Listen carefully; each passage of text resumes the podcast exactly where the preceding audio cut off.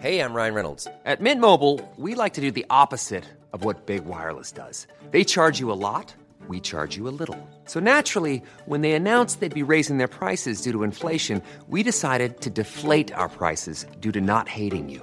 That's right. We're cutting the price of Mint Unlimited from $30 a month to just $15 a month. Give it a try at mintmobile.com slash switch. $45 upfront for three months plus taxes and fees. Promo rate for new customers for limited time. Unlimited more than 40 gigabytes per month. Slows. Full terms at mintmobile.com. It's The Wonkhe Show.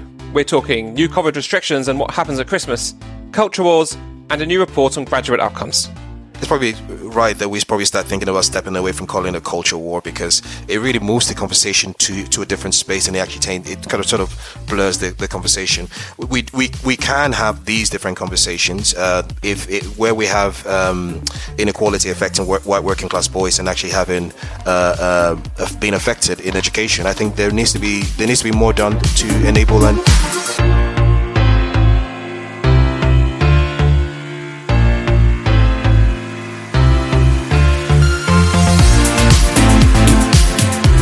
Welcome to The Wonkhe Show, your direct way into this week's higher education news policy and analysis. I'm Wonkhe's editor in chief, Mark Leach, and joining me to dig into big topics this week, I've got two wonderful guests. In Cheltenham, we have Rachel Hewitt, Director of Policy and Advocacy at Higher Education Policy Institute. That's HEPI. Rachel, your hire to the week, please. Well, technically, it's from the end of last week, but I'm still catching up on. That's fine. We had the um, we had the Cheltenham Literature Festival here, and we managed to go and see some things in person at a social distance, um, which was very nice to do something slightly normal in these strange times. And in Bristol, we have Emmanuel Adukwu, Deputy Head of the Department of Applied Sciences at UWE. Emmanuel, your hire to the week, please. Um, I'd say my highlight of the week has been actually watching some of the uh, protests globally in terms of actually reducing police brutality and stopping inequality. Yes, and I think we'll get onto some of those things later in the show. Right, let's start with the national news about a new tiered COVID restriction system, and just today, um, a hint from the Westminster government that they're planning a pre-Christmas university lockdown. It's been another turbulent week. Emmanuel, what is going on? Well, the conversation around trying to uh, institute a lockdown um, sometime early December for for a couple of weeks before students go home is what is what is going on, and I find it particularly interesting because I'm not sure how that is supposed to work, where uh, universities are expected to close down, lockdown, and then students stay on, and then get them home within two weeks to get to Christmas. So it just appears there seems to be some obsession about Christmas rather than actually trying to see that we get uh, this this virus completely out of uh, out of our space. And I think that's really should be the priority rather than focusing on Christmas. Yes, Rachel. It does seem like a lot of policy is driven about what happens kind of on the 25th of December. But I mean, it's not clear if this plan was to be implemented. It's it's not clear how students would get back to university in time for the start of term in January for for starters. Yeah, it's a it's definitely a complex one. I mean, I sympathise to some degree. Um, we saw some of the sort of outrage that there was when there was discussion about whether students would or wouldn't be able to go home for Christmas. So I think there's some of it is in response to that. Um, but I think in some ways we talk about students as if they're sort of different from the rest of the population in terms of thinking about, you know, whether they should be uh, limiting their activities, a bit like what, what happened in Scotland. And I think actually students in some ways are more like the rest of the population and we should be aiming to treat them in that way. But obviously it's more complex because the way that we treat them, including on the electoral roll, is that they have they have two homes, and that that raises issues. Yeah, I mean, and there's all sorts of other problems, isn't there? Because the the term dates of different universities um, don't map neatly against the dates that have been leaked to the press and you'd be sending, you'd be keeping students locked down in reading week and all sorts, all sorts of, all sorts of anomalies. But there's, there's also this, the, the new tiers that have been announced this week and, um, many universities in the UK essentially in, in tiers that require all, um, all online learning. So that's, that we started with Northern Ireland and many universities preparing for, uh, online only in the next couple of weeks. Yeah, that is the case, and and I think it, it is it is quite tricky, as uh, Richard just said, and I think um, they're moving on to online only. It might be quite tricky as well when you have pro, uh, courses which are more practically driven. I think people talked about medical programs, the applied science programs, because we need to still think about the type of graduates we're going to uh, have at the end of their degrees. So I think it's something which needs to be I think the government needs to engage with universities a bit more and have universities sitting there right at the table in, in that conversation because we need to be able to plan. And universities have actually done quite well in terms of creating uh, uh, situations for students to be able to come in, uh, work face to face in some cases, but I think going online completely might not work for every program, and I think that's something that needs to be considered. And, isn't the broader problem kind of the question of, of, of what they do when um, you know when when if, if, there's if there's kind of no official events, no official kind of social activities, um, and all the teaching is online? I think a lot of people are worried about students getting cooped up in their rooms. I think it's um, difficult because students may end up finding that they are socialising in their rooms, working in their rooms, um, studying in their rooms, and obviously that is not really what university halls were intended for for those who are living in halls. Um, so I do think it is challenging, but then I think, well, I don't think we can pretend that there was an easy solution for this year. And if we say, well, students are learning online, so they don't need to be on university campuses. Well, actually, do students want to be, you know, for those students who do live away from home, do students want to be sent back to live with their parents, having had a, a long period uh, from March of of um, of sort of being limited to that environment anyway? I think it's I think it's a really complex issue, definitely. Hmm. I mean, you, would you would you imagine most, if not all, universities in the UK to be on online only or, or substantially online by by Christmas at this rate? Universities are, are, substantially online, operating online, doing blended learning activities, um, and limited teaching and face-to-face teaching. So I think that's something which most universities, I believe, are already doing. Uh, so it, I think it's just a case of. I also think there's there's a need to engage the students themselves because it, we're trying to make decisions for a community, a whole large group of people, and we're not really seeing the viewpoint of the students themselves. And I think it's important to engage the students, the student unions, in these conversations because um, we're making plans uh, across across government, across across institutions, and I don't really know how much of the student voice has been heard in this conversation. Yeah, I'd agree with that. And and I mean, do you, Emmanuel? I'm interested to know what, what, what the picture is like in your department, and how, how many programs are online, and what interaction have you had with students so far this term? Uh, what we did was we actually decided to do something called uh, we started a, an early program where rather than just get students in immediately, we we sort of ease students back in in terms of getting them to understand um, some of the systems, because people are going digital. Not all students are able to operate. Were able to operate digitally before now in terms of uh, having the right systems, the computers, because of social inequalities. So I think part of what we've been trying to do is actually just ease the students back in, get them set up on the systems, knowing how to operate all the systems, and then teaching. The teaching actually begins uh, in, in the next week. So that's what we've been doing over the first few weeks, and that has gone quite well. Uh, but most of our teaching actually, so we're doing more blended approach, but predominantly, I think a lot of our work will be online rather than face to face. Hmm. And and what about um, students themselves? What what sort of interactions have you have you had, and, and have you got any kind of feedback about their experience so far? Uh, so far, a lot of students have found it quite useful because they understand the situation. I think a lot of students know that we're all in a difficult situation now. Students know that even across those who are coming in know about wearing masks, the social distancing themselves. So it's something which the students are aware of. And I think it's really about how we work best with them to make sure that actually we all get through this period together rather than doing something on one side and then the students are doing something on the other side. It's how we actually get them to work together with us. So, so far it's gone quite well. They've engaged quite well online as well uh, because we've used a lot of different uh, technological uh, tools, things like uh, using Mentimeter, um, quizzes, and other other things. And I think a lot of students have engaged quite well with that. Yeah, I think. I mean, I would echo what Emmanuel said about the um, needing to listen to the student voice, and also, I suppose making sure that we don't fall into traps of uh, focusing on sort of one student voice and thinking about, you know, students who are uh, living in halls, which is obviously there are also students who will be you know, living in HMOs and students who commute into university and students who are having very different experiences. And I think we need to make sure that we don't uh, let government push us into falling into the trap of kind of just thinking about one type of student experience. Because, like every year, there'll be very different experiences going on. Right. Let's see who's been blogging for us this week. My name is Graham Atherton, and I'm director of the National Education Opportunities Network or NEON, which is the National Professional Organisation for Access and Widening Access to Higher Education. My piece is a based upon a pamphlet we released this week called The Future of Student Outcomes, which brings together uh, 10 particular perspectives on how we address the attainment gap between different groups and we improve graduate uh, employment outcomes, particularly for those from disadvantaged backgrounds. Really, what the piece argues and what the conclusion of the pamphlet argues is that we need to move away from a participation and quality based approach to outcomes, which is a government approach, i.e., there's low quality and low value courses, to student focused based. approach to outcomes where we focus on actual students, we focus on those who aren't achieving their goals, and we focus on how we as a sector ensure that they do achieve their potential in higher education. Next, the culture wars continue, um, and student unions have called for a calm and uh, dis- I'll start that one again. Right, the culture wars seem to continue. Um, student unions have called for a ceasefire. The government wants universities to adopt the IHRA definition of anti-Semitism, uh, and there's been plenty of other battles um, in that war as, as well this week. Um, a thousand sighs uh, from over here. Rachel, what are your thoughts?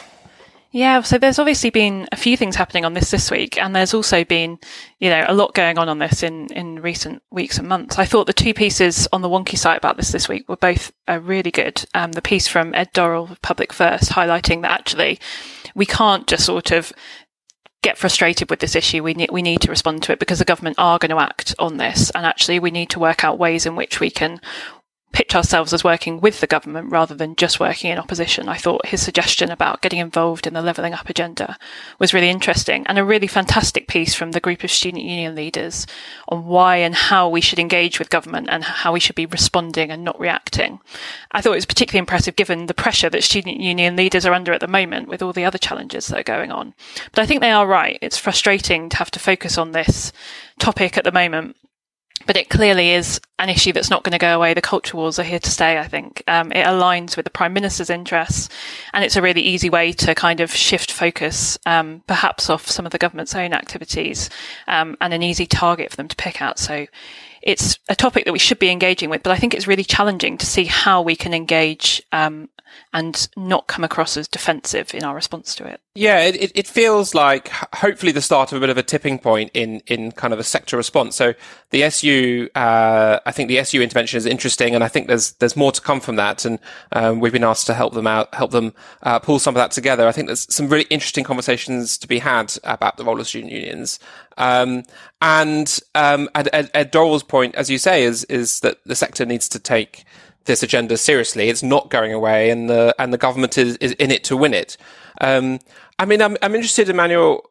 To to what extent do you think um, we should, as a kind of as a sector, be pushing back against um, some of the narratives that the government like to purport about free speech, about um, uh, about campus culture, and and, and or, or how much do we do we say, well, you know, this is Boris Johnson's agenda, and actually, I, I would agree with Rachel. This is a political sideshow, and I think there needs to be some pushback because I think there needs to be clear focus on what the problems are right now, which is obviously the pandemic and COVID.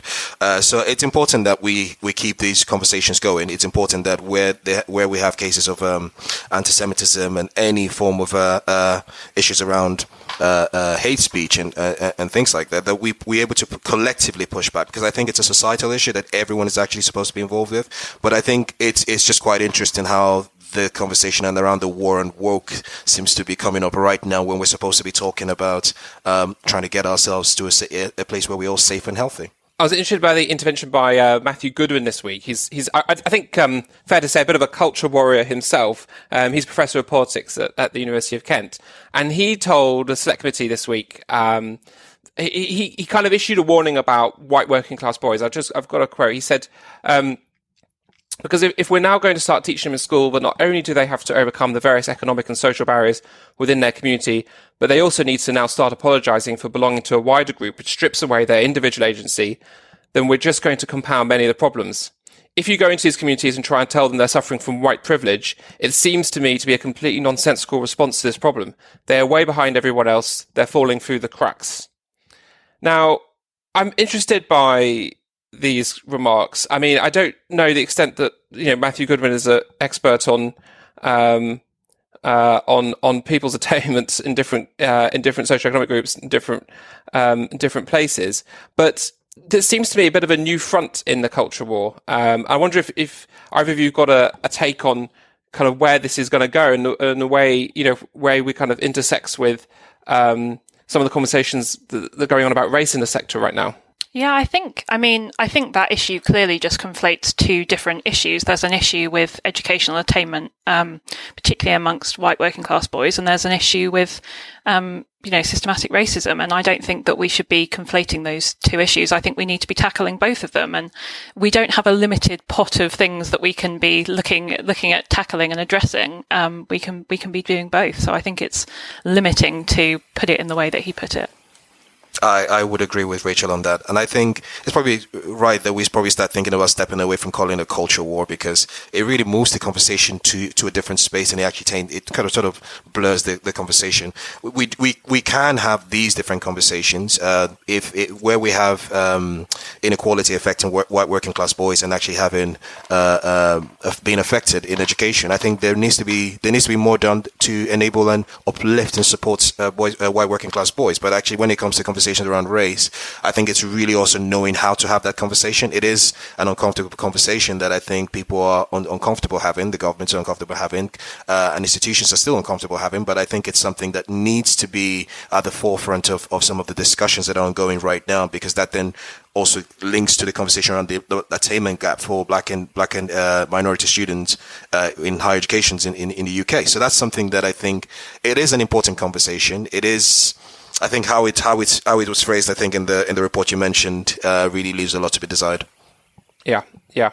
Well, one thing that culture warriors are very good at is finding these kind of wedge issues and these kind of points of dividing people into two different categories. And and to your point, Rachel, about students. I mean, you know, there's a there's a there's a fair amount of people who like to separate out students in kind of policy making and societal terms, uh, and we've seen we've seen the effect of that uh, uh over the last over the last couple of um, months particularly around the kind of things like COVID restrictions.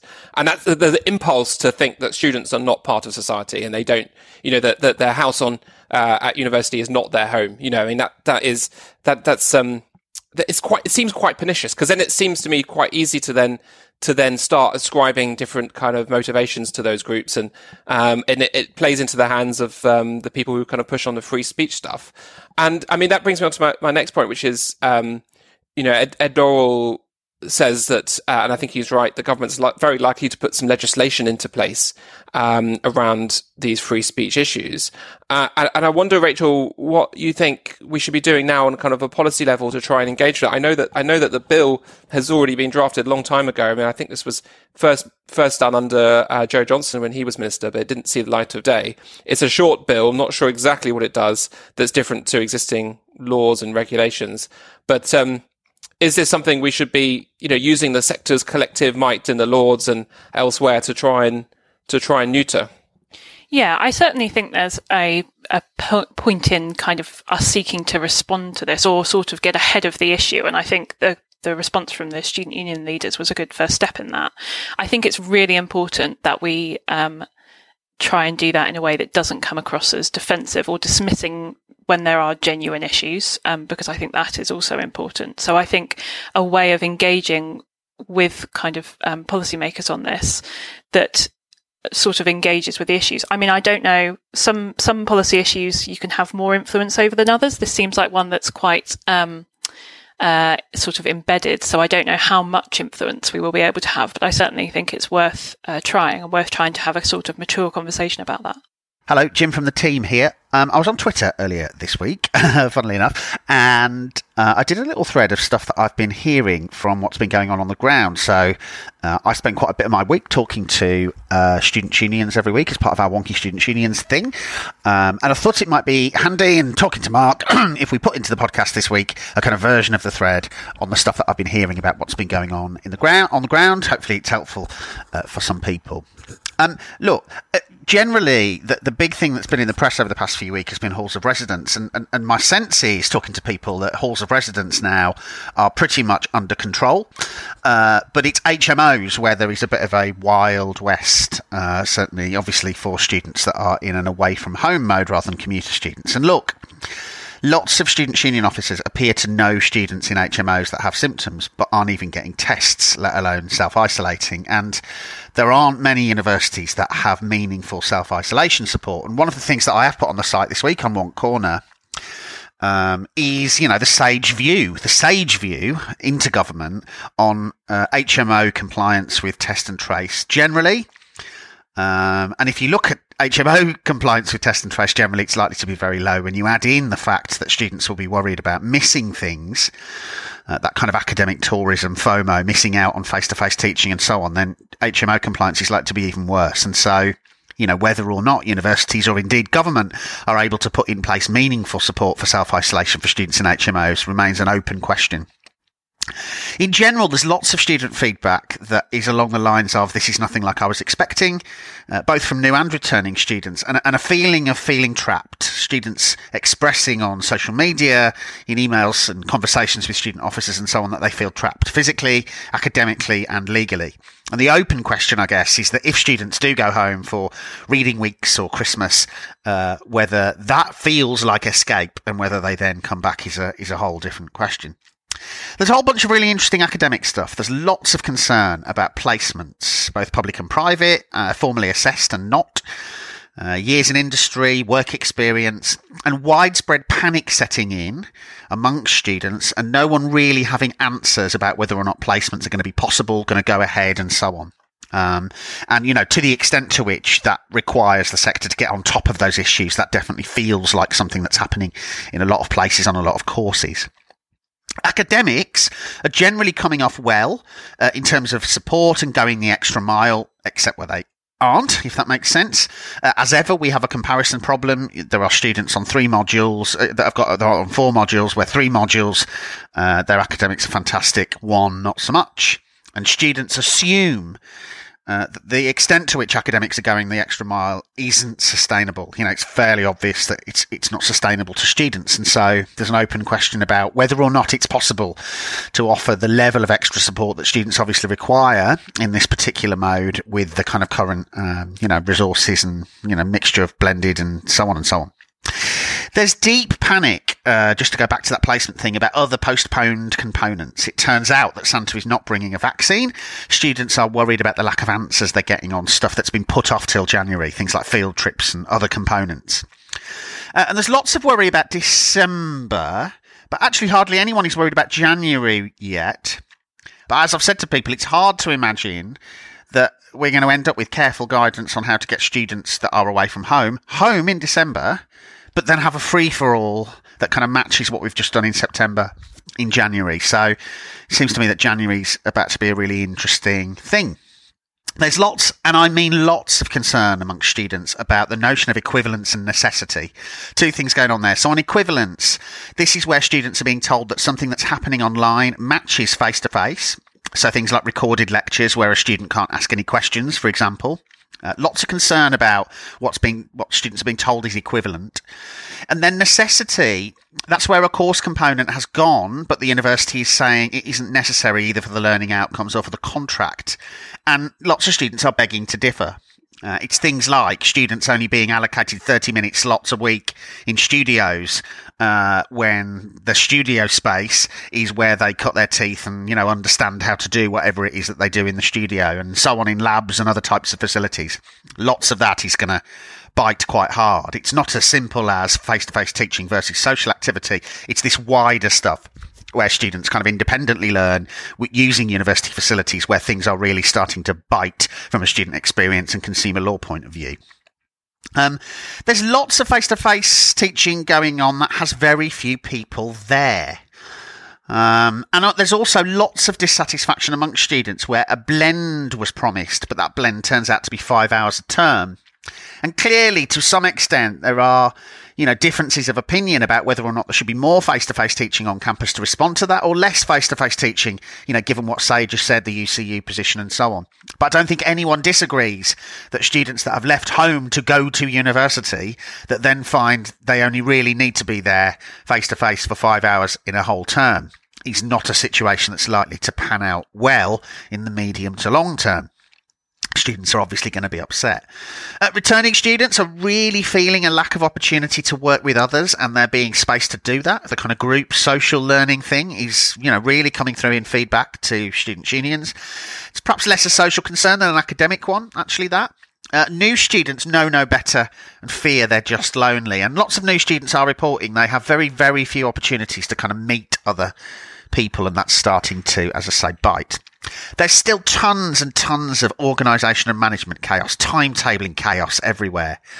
Uh, you know, students who have, you know, something from 12 till 1 that's online, something from one till two that's face to face, and then something from two till three that's online, and they're just being nowhere to go uh, after the face to face thing in order to sit down and do the online uh, teaching. So that's definitely a concern. Timetabling is still very difficult, clearly, in lots and lots of uh, institutions.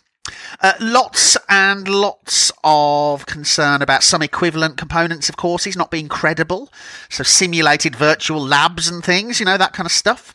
Um, and overall, where the student experience isn't awful, the real problem is that it's pretty thin. Is this it? Is the question that's coming up a lot, mixed in with why am I here? There's a deep, visceral upset at the lack of empathy from some people in the sector. Uh, and complete confusion that their brothers and sisters can attend after school clubs and carefully socially distanced extracurricular activity, but that at university everything must be online, and you know a real worry that they're going to get to the end of the academic year only having done face-to-face teaching um, for small parcels of the week and not really having the chance to meet other people. So frustration, uh, some signs of depression. If you look at the kind of Kubler-Ross grief curve. Uh, and certainly, students' union officers are very worried about the next few weeks as money runs out, the weather worsens, and the nights draw in. This is going to be a challenging three or four weeks as we're so distant from Christmas, but uh, it's starting to get much darker. So uh, that's broadly where we think uh, things are at. Um, and uh, I'll probably pop on again in two or three weeks on the podcast and try and give a, another update on, on the sort of things that are coming through in, in, in surveys and, and feedback to student unions. Good. Now, there's no point me handing back to Mark and then Mark handing over to Mike. So, every week on the podcast, we're delving deep into stories of how things were and how things came to be. With Nottingham Trent's Mike Ratcliffe, here's the hidden history of HE. Setting up a new university is an important thing to do. We've seen that the OFS have tried to create the opportunity for new providers to come forward, but it's a struggle. Let's imagine a, a university that's trying to set out with a noble idea of trying to be a, a brand new university. If we go all the way back, we can find an example that could have been our third oldest university. Starting in 1876, New College, a dissenting academy in Hackney, uh, had the opportunity to do, do just that. Dissenting colleges were the only way for people who didn't subscribe to the Church of England uh, to get an education. They were excellent, um, very often of a very high quality, but they were often very, very fragile. They ran for a couple of years and then fell over. There was an attempt to draw all that together and to try to set up a new institution, an academical institution for the education of ministers but also to bring in liberal education as well. And this was set off. At the opening of the new institution, they, uh, one of the key speakers at the time was Andrew Kippis, and he talked about how this new university would have um, impressions of a religious and moral temper, but it was going to be important to ensure that it didn't deny education to the inferior orders of people. And he made a strong case for social mobility through education. He said, Besides, if in consequence of good natural powers, a rigorous application of their talent, and the blessing of God on their endeavours, some of the children of poor can acquire considerable mental attainments and rise to a higher rank in society, why should this not be permitted? Why should all the advantages of life be confined to the few men who happen to boast of honourable birth or hereditary wealthy? 1876 Access Statement Time. Society would be improved by having more uh, access to education. Nor can anything be more desirable than for gentlemen of original and independent fortunes should possess a large fund of knowledge. This, next to piety and virtue, will be found the best method of enabling them to support their elevated stations with reputation and dignity. It was good for the rich to get an education as well. So they set up a, this new institution. They were slightly worried about being near to the institu- uh, London, but they set themselves up a whole set of um, rules to keep the students in and to make sure that they were uh, had an exercise of prudent and vigilant discipline. And so the college was set up in Hackney, then a village near London, uh, but far enough away for them to be able to keep uh, an eye on the uh, students. They set up term dates and examinations and set out to employ uh, new professors. They were concerned, however, that uh, appointing these professors, they wanted to be, have enough money. So they wanted to have enough money to make sure that students would be taught well. However, the college ran into some issues. One of those was it had an obvious radical tint.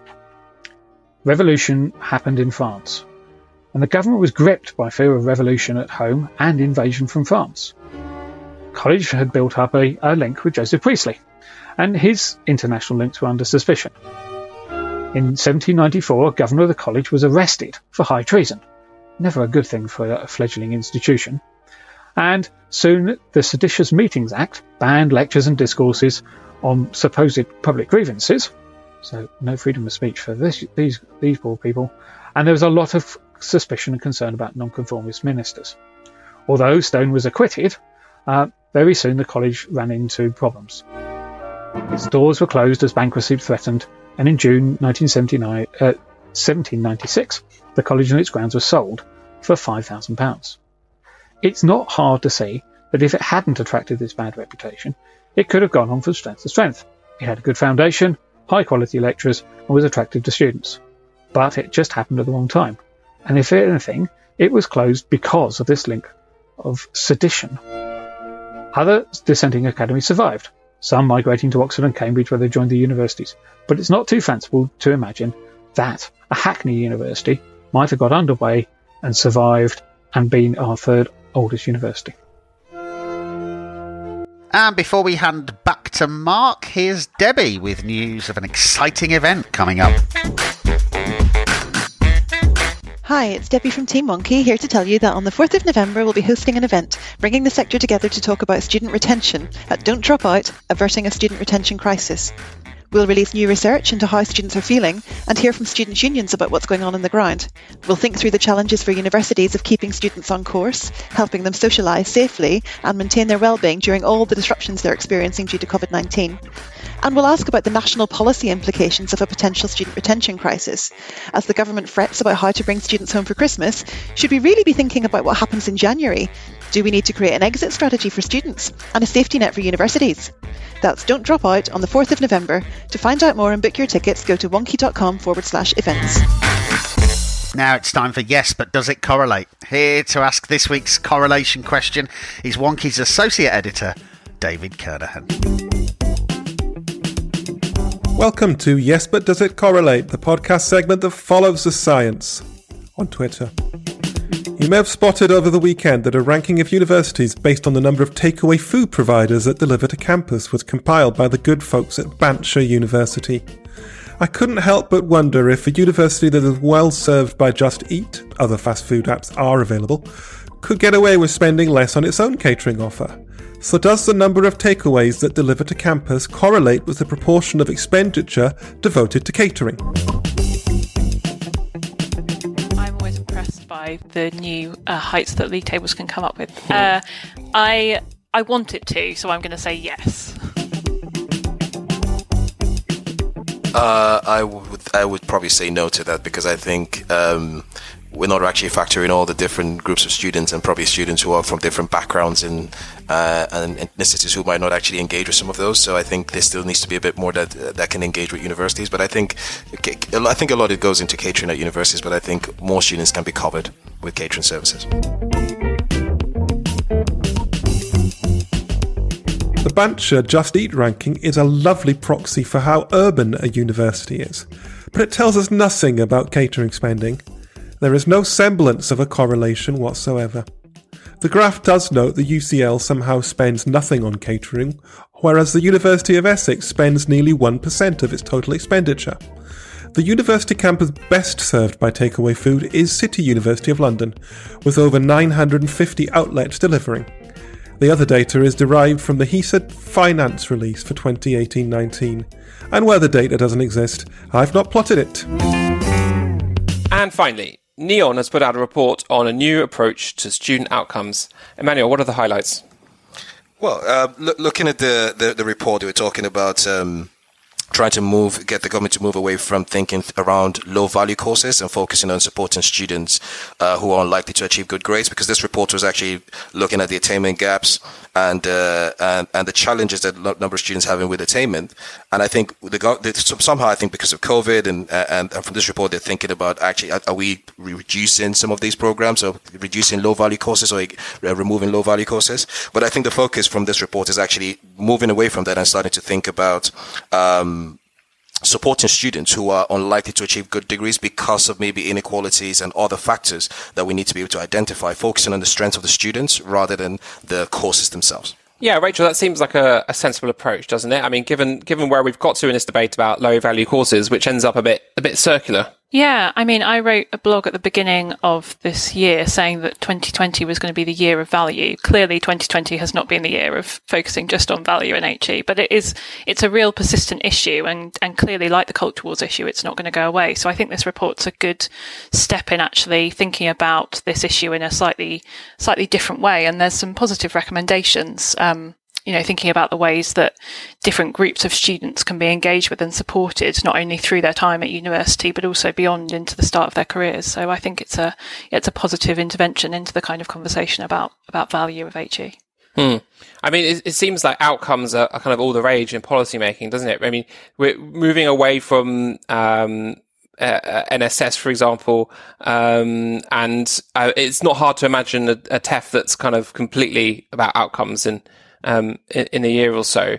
I, am interested, Emmanuel, kind of how how it, that kind of debate chimes with with what you see about see the students and graduates coming through your your department and, and university. I mean, there's obviously a lot of re- variation, like you've mentioned before, um, of different groups and, and different universities. But um, do, do you think that kind of the the measure of of, of what goes on at university is possible? You could possibly map onto what the students end up doing afterwards when they graduate sometimes you might find that the measures are important because then you can identify where, where, you have gaps and where you have problems. So I think with the outcomes measures, I think it's, it's useful. But the problem with that is it's always retrospective. So you're not looking at something which is coming ahead. You're looking at something which happened a couple of years ago.